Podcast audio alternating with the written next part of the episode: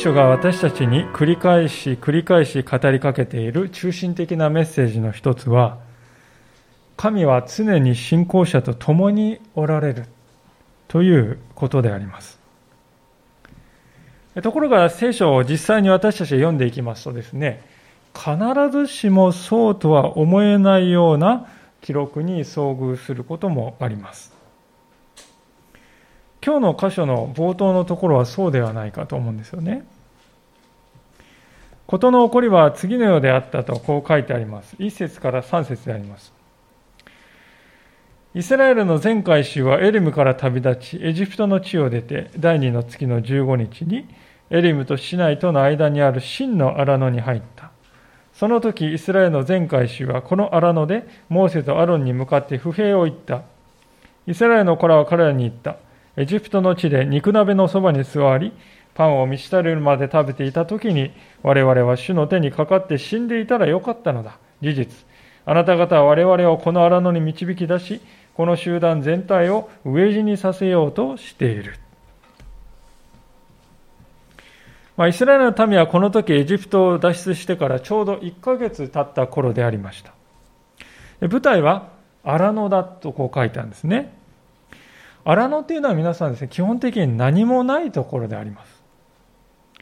何もないところで、え、何も補給をですね、受けないでこう民は行動してきたわけですね。まあ、もちろんエジプトを脱出するときにですね、たくさん穀物をね、袋に入れて持ってきたと思うんですが、まあ、だんだんだんだんとこうですね、傘が減っていきましてね、そこが見えるようになってくる。そこに手が触れるようになってくる。植えるんではないかと。恐怖がですね、増す一方なんですね。まあ、それでこの2節から3節で民は不平を言うんですけれども、まあ、これはある意味では理解できることでもありますね。まあ、もちろん、エジプトでは肉とパンにね、たらふく食べて満ち足りていたなんてね、こう美化しているのは事実であります。奴隷が食べるものなんていうのはですね、まあ、最低限のものですよね。肉を食べられる時あったかもしれないけれどまあ、ごくたまにですね、最低限のものしか与えられない奴隷っていうのはですね、ですから、民の言葉は一種の皮肉ですよね、モーセに対する。何とかしてくださいよっていうですね、切羽詰まった叫びがですね、こういう皮肉を伴う不平となってですね、モーセとアロンに浴びせかけられるわけであります。ここで私たちはですね、ある種の疑問を抱くんですよね。なぜ神様は1ヶ月もの間、イスラエルのために食べ物を与えてくださらなかったんだろうか。そういう疑問が湧く。先手を打ってですよ、不平がですね、こうだんだんこう上がってくる前に食べ物を用意しておいていただければね、こういうことにならなかっただろうなって思うんです。まあそんなふうに私たちなら考えてしまうところです。なぜ神様は民が不平を言うまで時を待っておられたのだろうか。それはですね、神様の導きというものは、現実から離れたお花畑のようにしてですね、現れるんではなくて、この世界の現実のですね、実際の苦難の中でこそ豊かに表されるものだと。それを示すためだったわけであります。イスラエルの民はエジプトを出て、まあ、方角としては北東にあたるカナンの方に向かっているわけです。で、その北東の方向はですね、どこに行っても荒野なんですよね。荒野でないところがない。ですから、荒野を通らないで約束の地に入る、これはもう不可能なことです。それは最初から分かりきったことですね。ですから、今、イスラエルのために起こっている食料の問題っていうのはですね、当然、最初から予測された、予想された未来でもあるわけです。何も意外なことが起きているわけではない。そして、そういう地域を通らなければ、神様の約束の土地を受け継ぐことはできない。初めからそれはそうだったということですね。私たちの信仰生活にもこれと似た面があるということです。聖書が語っている私たちに対する未来というのは、この世界は新しくされると。新しい点と新しい地が待っていると。そう語っています。まあ、それはですね、土台から全部リセットされるのではなく、リニューアルであるということですけれどもね。で、私たちの体もですね、リニューアル。栄光の体という体にリニューアルされる。でそれが私たちにとっての約束の地っていうのはそういうところですね。でも、私たちはそこにですね、こうパッとね、瞬時にこうパッパッと移される、入るわけじゃないですね。イエス様を信じたらもうパッとこうね、移る。そうではないわけです。そこに至る前に私たちの目に目の前に広がっているこの、この世という荒野が広がっているんです。で私たちはこの世というこの荒野を通り過ぎていかなければ、進展進地はないわけです。ですから時に私たちはですね、本当に人生の悩みや困難というのは募ってくると、この荒野のようなこの世をですね、もう全部パスしてね、直接こう進展進地に行けたらなとこう多くの人は思うわけでありますけども、しかし神様はそういう道を用意なさらないわけであります。なぜだろうかと思うんですよね。その理由はですね、神様に従わないという選択肢がないところにはね、信仰も存在しないからであります。神様に従わないという選択肢が与えられてなかったら、そこにはね、信仰というものはないんですね。皆さん、あの創世記のエデンの園をですね、思い出していただきたいのです。もしあそこに、善悪の知識の木の木がね、なかったらどうなったと思いますか、皆さん。善悪の知識の木がないエデンの園。それは神様はこれをしてはいけないというものがないということです。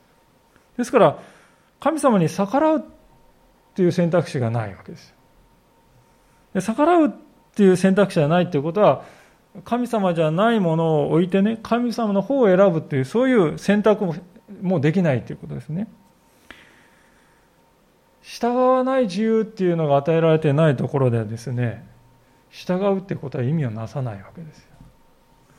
従わない自由がないところでは従うしかないんですからね。それはロボットと同じであります。それがエデンに善悪の知識の木が設けられた理由ですね。これを親子関係に置き換えてみるとよくわかるんではないかと思います。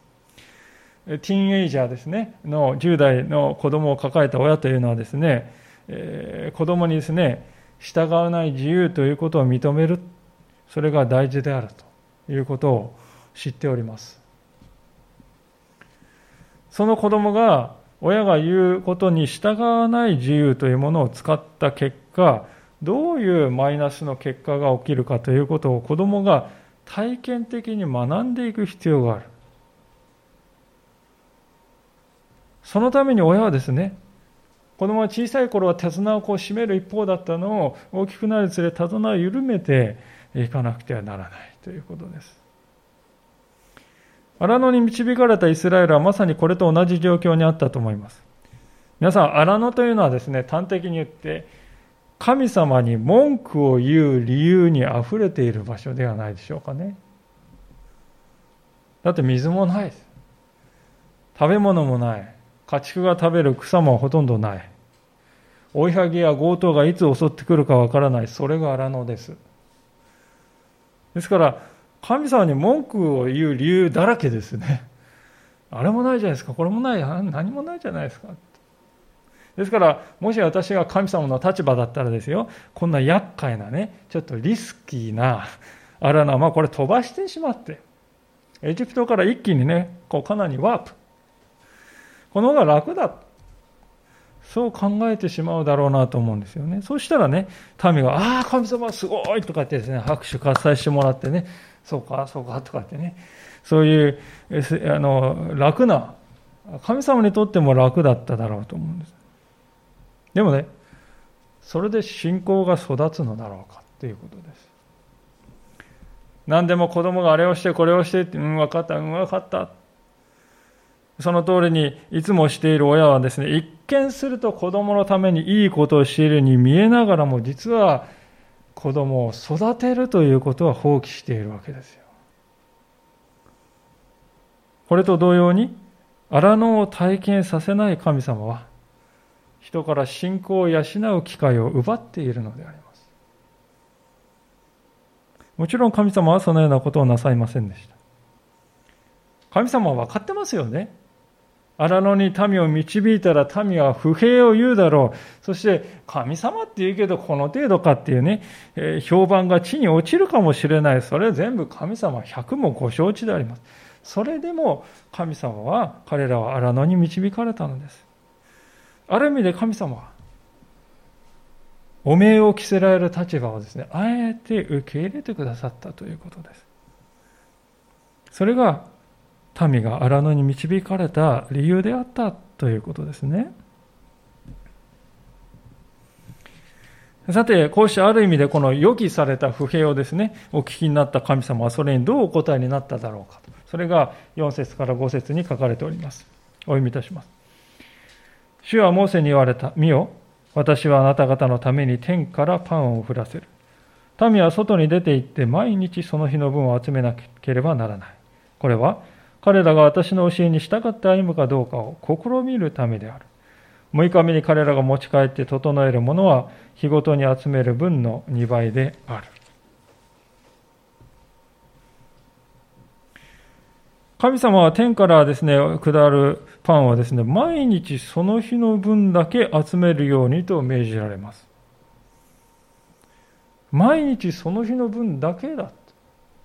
これは普通の収穫のパターンからするともうまるでかけ離れているわけですね。例えば皆さん、麦をですね、植えて収穫するのはですね、1年に何回ですか ?1 回だけですよね。毎日少しだけですね、その日食べる分だけ刈り取るっていうことはありえないわけです。秋になれば全てを収穫して保存して1年間それで食いつなぐ。それが常識であります。ところが神様はここで、その常識を変えなさい。発想の全面的な転換をしなさいとこう言われるんですね。貯めるということは考えるなというわけです。なぜかというとですね、皆さん、貯めた途端にですよ、もうそれ以上求める必要がなくなるからですよね。毎日パンが食べ降ってですね、毎日それを取りに出かけなく出かけなくてはならない、こういうシステムはですね、率直に言って緊張感を伴っているんじゃないですか、皆さん。朝取りに行ってですね、集めてきて、これ明日も下るんかな明日なくなっちゃうんじゃないだろうかなって思いますよね。そしたら不安になるじゃないですか。不安にたまらなくなるじゃないですか。でもね、その代わり祈りますよね。神様、今日のパンを与えてくださってありがとうございます。どうか明日もこれを与えてください。神様、お願いします。そうやってね、信仰をね、胸に抱いてこう寝るわけです。そして朝が来てですね、テントから出るとですね、またパンが降っている。マナが降ってきて。そしてわかる。ああ、神様は祈りに応えてくださったんだなと知るわけですよ。これが尽きることのないこの信仰のサイクルであります。神様はこれを絶やさないようにと、その日の分のみを集めるようにと命じられたのであります。一方、これが2日分ずつ集めるというシステムであったらどうでしょうか。集めた日はですね、次の日のパンの心配をする必要はないわけであります。すると、どうでしょうか？明日もパンを与えてくださいと祈る人はほとんどいなくなるんではないでしょうか？つまり、祈る回数がですね、毎日毎日祈っていたのがですね、2日分集めるんですからね、2日に一遍だけ祈る。半分に減るわけであります。その分だけ神様との関係も薄くなっていくでしょう。神様は民がそのようになることを望まれなかったのであります。私を頼りなさい。今日だけではなく明日も頼りなさい。明日のことは心配しなくてよいから、今日のことを考えて精一杯働きなさい。それが神様の望んでおられたことなのであります。ところで、あの、神様はこのような一見すると面倒なシステムを導入された理由を、別の角度からも語っておられるわけであります。4節の最後にですね、彼らが主の教えに従って歩むかを試みるためと書いてあるのがそうであります。試みるっていうのはですね、皆さんテストするっていう意味ですよね。で、テストって聞くとですね、いい気がする人はほとんどいないと思う。テストです、今日テストですよって、ええーね。ほとんどの人はそうであります。でもこれはチャレンジとして受け取っていただきたいんですね。神様を信頼して言われた通りにしなさいという従順のチャレンジが与えられているわけです。で、ここで大事なことはですね、神様を求めておられることは全然難しいことではないということですよ。だって2日分集めないでね、その日の分だけにしなさいよって。これね、全然難しくないですよね。簡単極まりないですよその簡単すぎることをその通りにするかどうか、そこにその人の信仰の本質が現れるということなんですね。まあ、この点において私たちに良い教訓を与えているのがですね、列王記に登場する皆さんおなじみのナーマン将軍という人でありました。この人はイスラエル人ではなくアラム人という人、外国人、イスラエルから見ると外国人でしたけれども、アラムの王様に非常にですね、重んじられた人格的な人格者でありました。でこのナーマンという人がサラートという重い皮膚病にかかってしまいました。で、癒しのためにですね、彼は外国であるイスラエルに預言者エリシャという人がいるからと聞いて、癒してくださいと求めてやってきたわけです。で、東のエリシャはですね、ああ、そうですか、ナーマンさんよく来てくださいましたって喜んで迎えるかっていうと、彼に愛もしないで、使いを使わしてですね、言うわけです。ヨルダン川で7回水浴びをしてきなさいと。それを聞いたナーマン将軍はですね、失礼、千万だって言ってですね、怒り狂って国に帰ろうとするんですけれども、しかし家来に知恵のある人がいてこう言ったと。第二列王記の5章13節ですね。我が父よ、難しいことをあの預言者があなたに命じたのでしたら、あなたはきっとそれをなさったのではありませんかあの人は、身を洗って清くなりなさいと言っただけではありませんか？こう進言するんですよね。第二列王記5章13節で。ナーマン将軍がですね、偉大だなと思うのはですね、この家来の進言に耳を傾けた。そうだな。そしてその通りにする柔らかい心を持っていたことであります。彼は実際に、えー、プンプン怒りながら国に帰っていたのをですね、えー、気を取り直して、実際にそれを行ってですね、その結果彼の病は見事に癒された。これは皆さん私たちに対する教訓であります。神様が私たちの信仰を試すときにはですね、難問、疑問をぶつけてくるということはないんです。あのエデンの園で起こったことをぜひ思い出していただきたいのです。神様は何と言われたでしょうかこの善悪の知識の木の実だけは食べてはいけない。これ守るの難しいことですか皆さん？実に簡単なことです。その一本だけを避けて、他の何百万本とあるですね、木からは自由自在に食べてはいればいいわけであります。あまりにも簡単なことです。しかし皆さん、簡単だからこそ、このテストは本質を問うものになるんですね。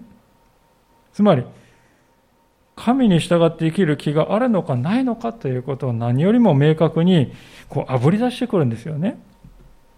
だって皆さん難しいこと言われたらね、いや、ちょっと頑張ったんですけど無理でしたってこう言い訳できますよね。でも、簡単なテストだったら言い訳できないじゃないですか。モーセを通してイスラエルに与えられた命令もこれと同じことが言えますよね。一日分だけ集めなさい。単純明快ですよ。聞き間違いようがないですね。でそこでもし2日分集めた人がいたらですね、明確に私は神様の命令を無視しましたと。わかるわけです。言い訳の余地なんてないですよね。ですから、私たちはついですね、えー、難しい命令は守れないけれどね、簡単な命令だったらこれ守れ、簡単に守れますよって、そう考えがちなんですけども、現実は反対なんです。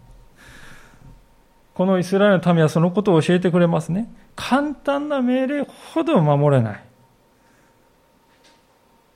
そして簡単な命令を守れないその人間の内側にね、ああ、罪というものがあるんだと。深刻なものなんだっていうことをね。子供でも守れる簡単なことを守れないんですよ。大人である私たち。そこに罪というものの、深刻さが現れるんだと聖書はですね、教えてくれるわけであります。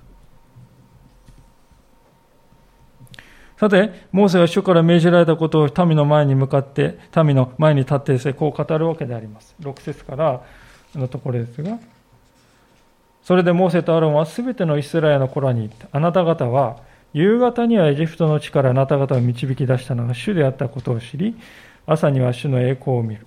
主に対するあなた方の不平を主が聞かれたからだ。私たちが何だというので私たちに不平を言うのか。モーセはまた言った。主は夕方にあなた方に食べる肉を与え、朝には満ち足りるほどパンを与えてくださる。それは、あなた方が主に対してこぼした不平を主が聞かれたからだ。一体私たちが何だというのか。あなた方の不平は、この私たちに対してでなく、主に対してなのだ。モーセはロンに言った。イスラエルの全会衆に言いなさい。主の前に近づきなさい。主があなた方の不平を聞かれたからと。アロンがイスラエルの全会衆に告げたとき、彼らが荒野荒野の方を振り向くと、見よ、主の栄光が雲の中に現れた。神様は実に忍耐深いお方だと思うんですね。こんなところでのたれ死るように、のたれ死にするよりはね、エジプトで殺しておいてくれた方がまだ良かったですよ、なんてですね、悪態をつく。そこまで侮辱されたにもかかわらず神様はお怒りにならない。淡々と彼らの必要に応えてくださる。それどころか、モーセを通して神様は主の前に近づきなさいと言われるんですよね。信頼しきれないイスラエルの民を優しくご自分の前に招いてくださる神様の姿がここにはあるわけであります。私たちは親として子供がブツブツ不平を言っているとですね、その子供を、えー、自分のところに引き寄せる。これはもう本当に難しい、苦手でありますね。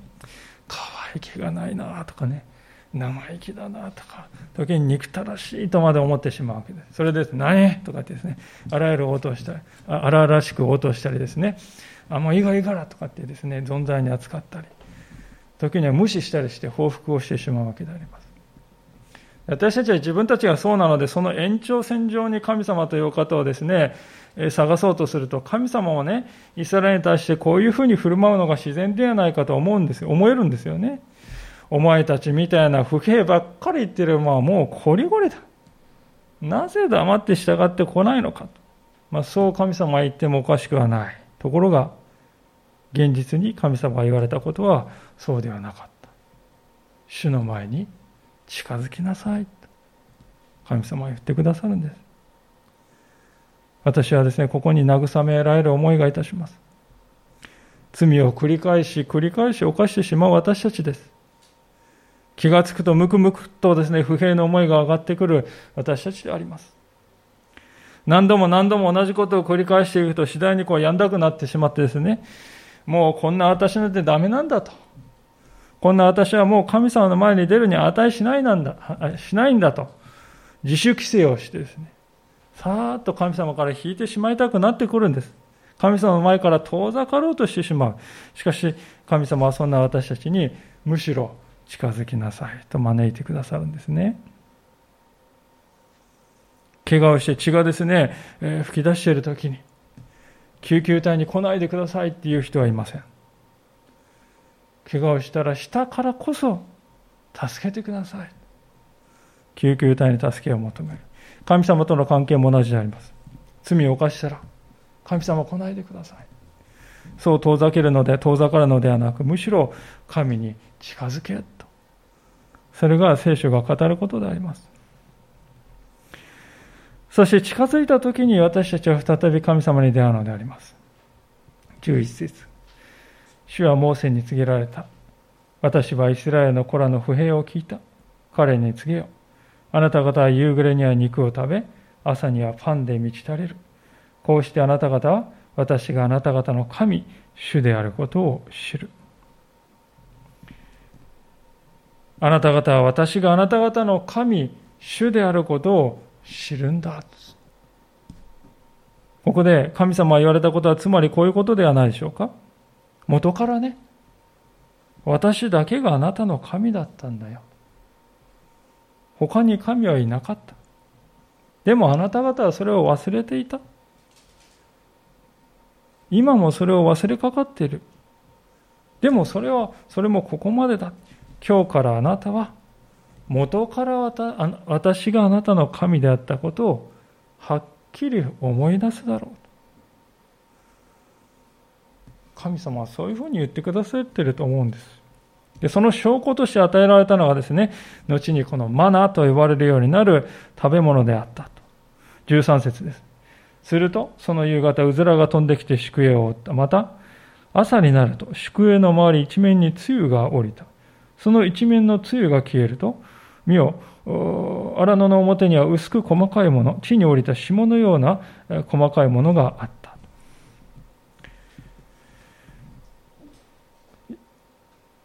イスラエルの子らはこれを見て、これは何だろうと言い合った。それが何なのかを知らなかったで、知らなかったからであった。モーセからいに言った。これは主があなた方に食物としてくださったパンだ。イスラエルの人々はですね、見慣れないものが地面にあるのを見て、これは何だろうとつぶやき合った。このこれは何だろうっていうのはですね、原文のヘブル語でですね、マンフーって書いてあるんですよね。マンフーと書いてあります。で、多くの学者はこのマンフーからですね、マンフ、マナーってですね、言葉、呼び方が生まれたとこう考えています。で、この地面に落ちていた、降りていたものが一体、このマナと呼ばれるようになるものが何であったかというのは確かなことはもちろんわかりませんよね。えー、今から3000年以上前の出来事でありますから。でも、ある学者によるとですね、現代でもこの16章のこのところに書いてあるマナの性質とですね、非常によく似た食べ物がですねえ、を生み出す植物が実際にシナイ半島には生息しているそうです。ただまあ、仮にその植物であったとしても、これは純粋な自然現象だけではないことは、これは明白ですよね。なんといっても、数十万人分ですからね、膨大な量の、そのマナがですね、毎日降り注ぐっていうのは、これ自然現象でありえないことです。で神様はこのマナについて食べ方をですね、非常に重要な指示をモーセを通して与えられるんであります。それが16節からのところであります。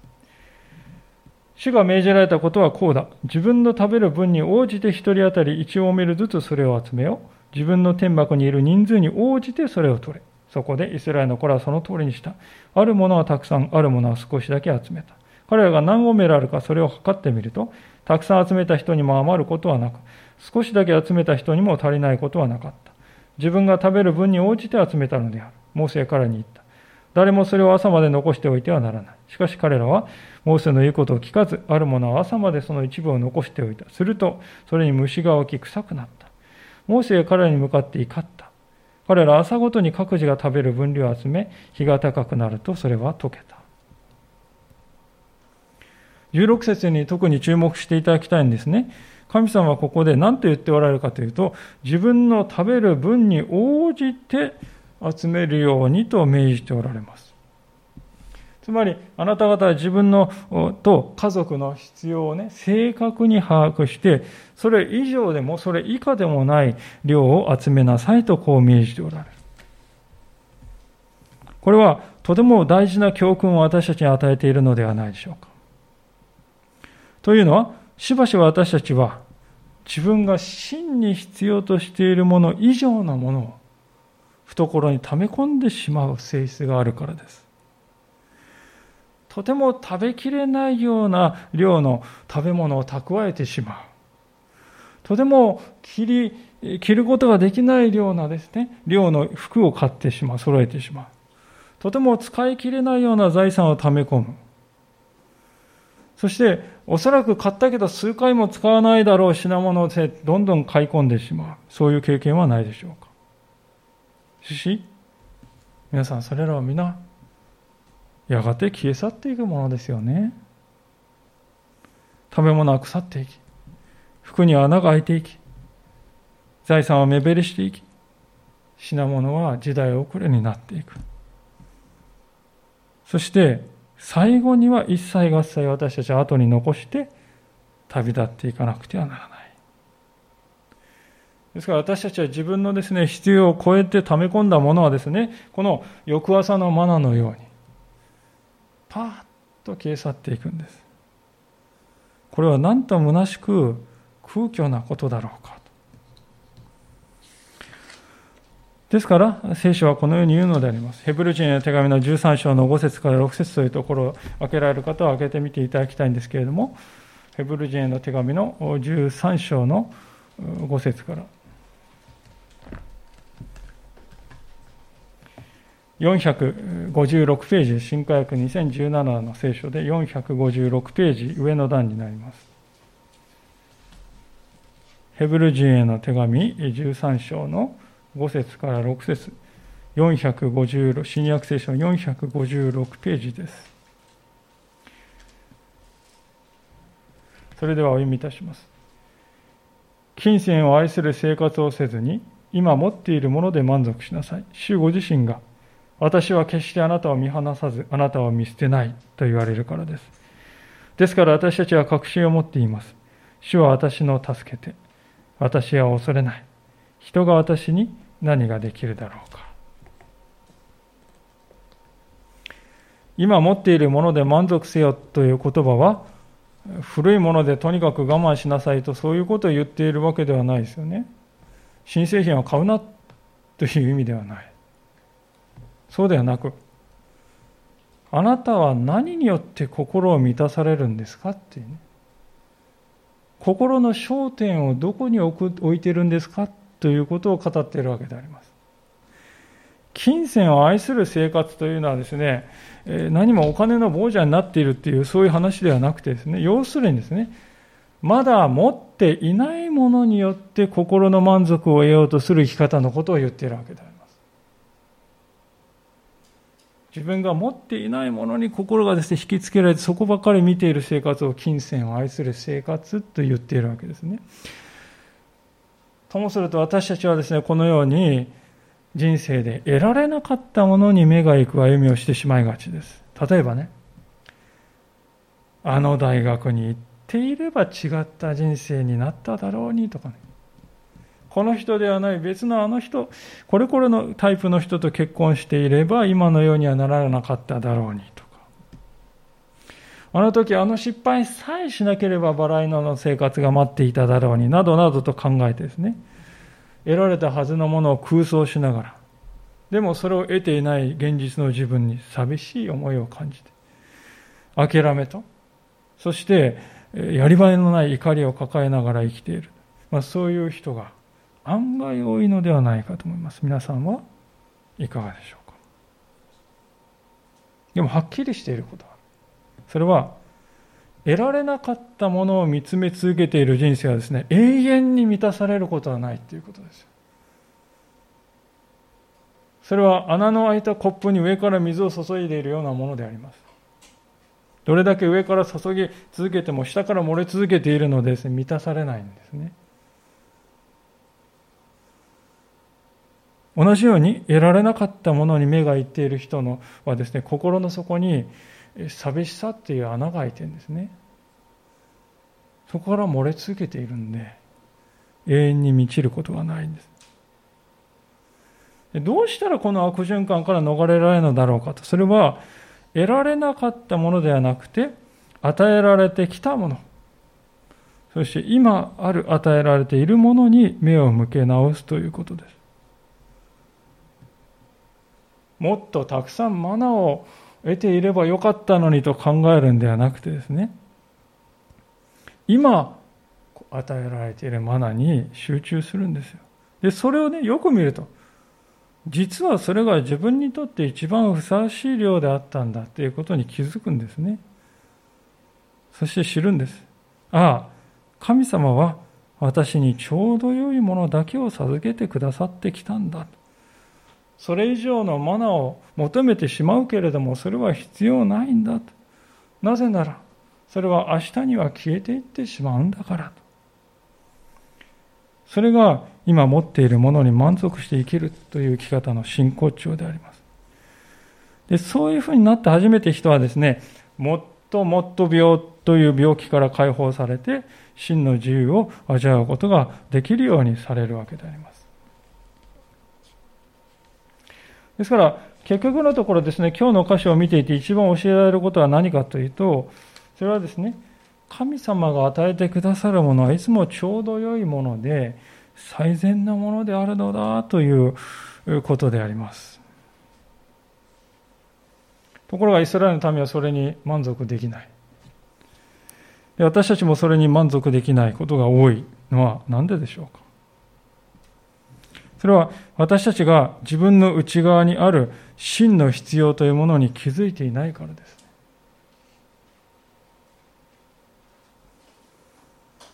この世の中っていうのはですね、常にこういろいろな手段を通してね、私たちに語りかけていくんですよ。これがね、あなたが望んでいた人生ですよと語りかけてくるんですね。広告やメディアですね、繰り返し繰り返し語られるですね、メッセージによってですね、刷り込みがですね、行われですね。こういう人が理想のパートナーですよ。これがね、理想のキャリアですよ。こういう家が理想の家ですよ。これが理想の車ですよ。これが理想とする衣服ですよ。これをすればあなたはそれを得られるんですよと、要はですね、私たちに常に毎日語りかけてきます。あなたが望んでいるものはこれですよと語りかけ。でも知ってください。エヴァに語りかけてきたあの蛇も全く同じ語り方をしていたんだということですよね。蛇は何と語っただろうか。それはこうです。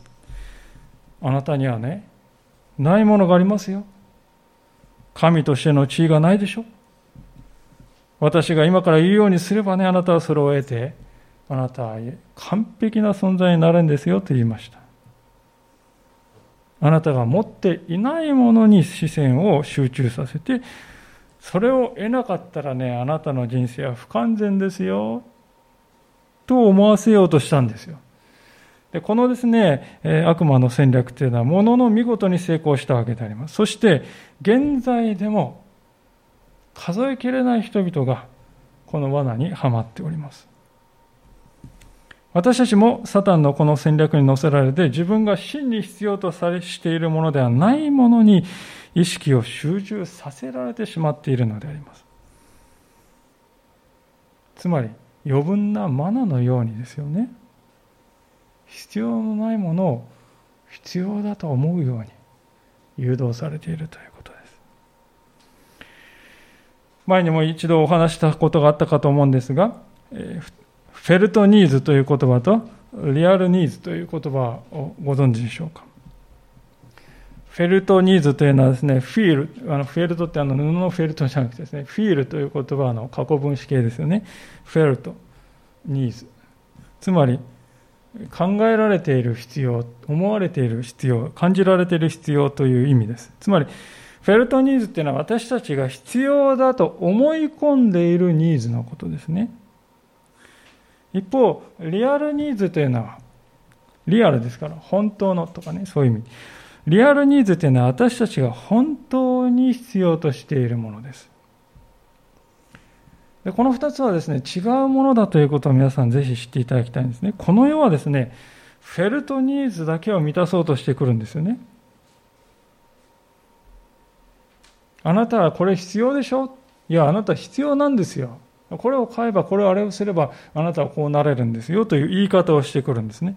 しかしそれは永遠に満たさない。私たちを満たすことはないです。なぜならそれは私たちのリアルニーズではないからです。真に私たちが心の奥底から渇望して植え替えているものではないんです。しかし神様は私たちのリアルニーズを知っていてください。神様は私たちのリアルニーズを満たしてくださるお方です。私たちは自分でも気づいていなかった真の必要だけを神様は満たしてくださるお方であります。私たちは今日のこの4節を見返すときにそれがよくわかる。神様はここで私はあなた方のために天からパンを降らせるとこう言われました。天からのパンを与えるとこう言われた。実はこの約束はイエス様において完全に成就したのであります。一箇所開けたいんですが、ヨハネの福音書の6章の51節であります。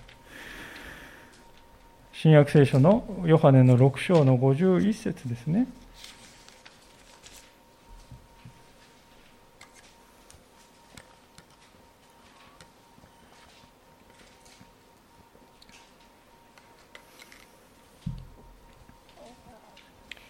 ヨハネの6章のそうですね48節から読みいたします。第2017の新科学で190ページ下の段であります。ヨハネ6章の48節です。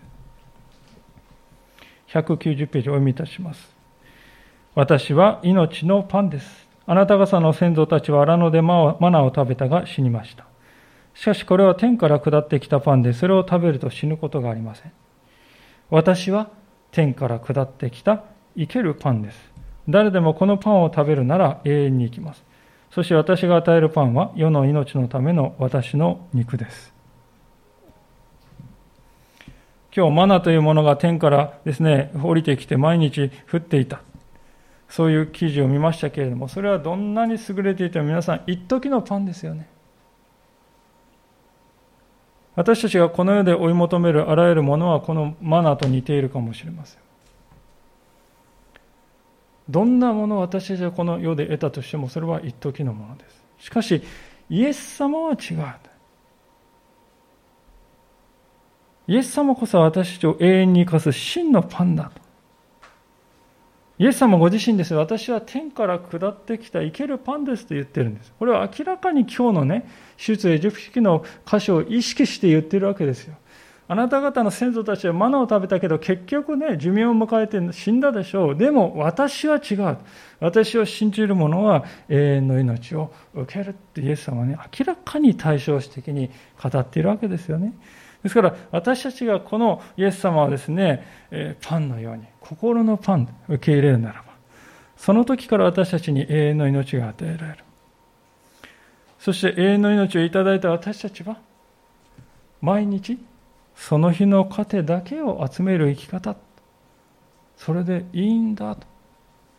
溜め込んだり、使い切れないものを抱え込む必要はないんだと。ね。